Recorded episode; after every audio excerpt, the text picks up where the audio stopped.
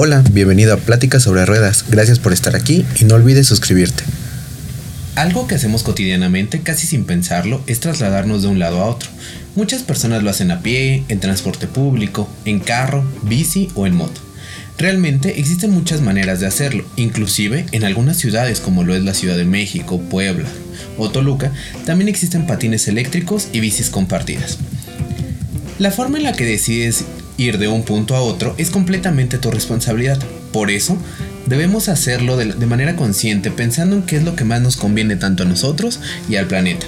Pues la forma en la que tú lo hagas es una opción que puede agravar o no los problemas de contaminación que estamos viviendo y constantemente vemos en las noticias. Anualmente se hace un desafío modal en diferentes ciudades del mundo, en el cual se ponen a competir a las bicis, motos, patines eléctricos como en la Ciudad de México, al transporte público y a los autos para que se desplacen de un punto A a un punto B.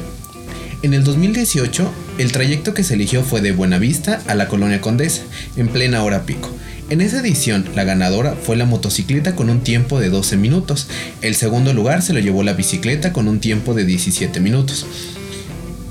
Los patines eléctricos tardaron 24 minutos, la ecobici 30 minutos, el auto 41 minutos, el transporte público 48 minutos.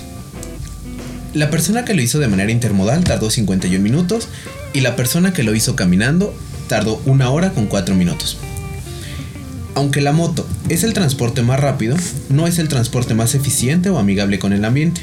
Y la bici no lo hizo nada mal, ¿o sí? Solo fueron 5 minutos de diferencia. Si andas regularmente en carro o en transporte público, podrías optar por andar en bici, en lugar del carro para tus recorridos más cortos. De acuerdo a mi experiencia te comentaré tres ventajas y tres desventajas de los medios de transporte más comunes, las bici, la moto, el carro y los camiones. Con esto tú puedes decidir si te conviene probar una nueva forma de desplazarte por tu ciudad.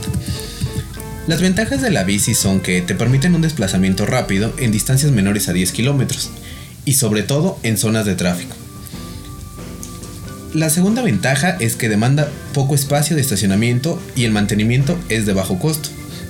También es una opción saludable. Las desventajas. El clima. Si llueve, te vas a mojar, pero después te acostumbras y ocupas ropa para lluvia. También se incrementan los riesgos por lo descuidada que están las vías y las coladeras. Y, tres, la ausencia de opciones que facilitan su intermodalidad para recorridos más largos es decir, la posibilidad de, transportar las bicis dentro de autobuses o el metro son limitadas. Acerca de la moto, pues es la opción más, de transporte más rápido en la ciudad. Su mantenimiento es más económico que el de los carros.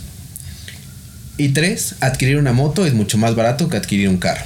Las desventajas, el clima, al igual que la bici. 2. Los altos costos de mantenimiento en comparación con la bici, además de los gastos que se tienen que hacer por placas, tarjeta de circulación, seguros y otros. Y 3.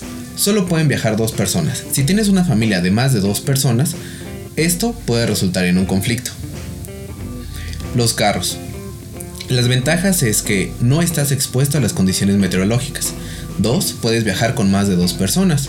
Y 3. Puedes realizar viajes más largos, inclusive fuera de la ciudad en poco tiempo. Claro, si no hay tráfico. Las desventajas.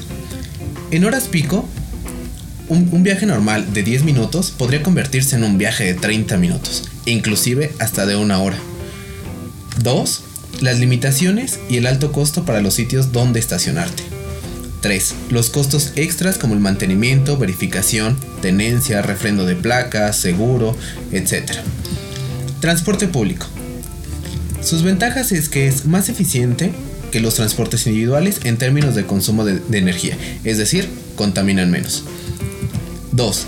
Facilitan la circulación porque mueven más a más personas, en promedio 60 personas a la vez en comparación con un auto, la moto o la bici.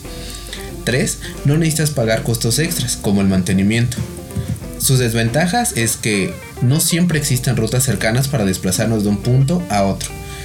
2. El tiempo de desplazamiento está ligado a la frecuencia y a los horarios establecidos por el transporte público y el tráfico de no existir un carril confinado. Y 3. El transporte en horas picos se encuentra saturado y limita su uso así como la cantidad de cosas que puedes llevar contigo. Estas son algunas de las ventajas que yo considero las más importantes.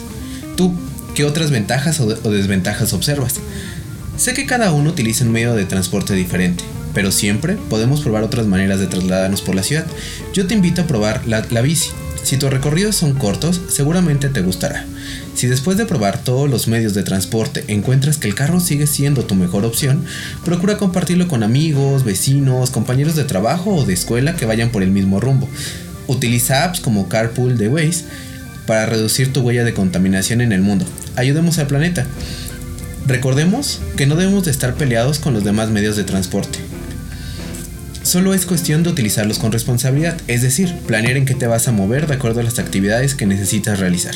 Y si puedes utilizar la bici o el transporte público, úsalo. Andar en bici o en transporte público no significa que vayas a vender tu coche, simplemente significa que vas a usarlo menos. Solo eso, claro, en el proceso también ahorrarás algo de dinero porque no pagarás gasolina o estacionamiento.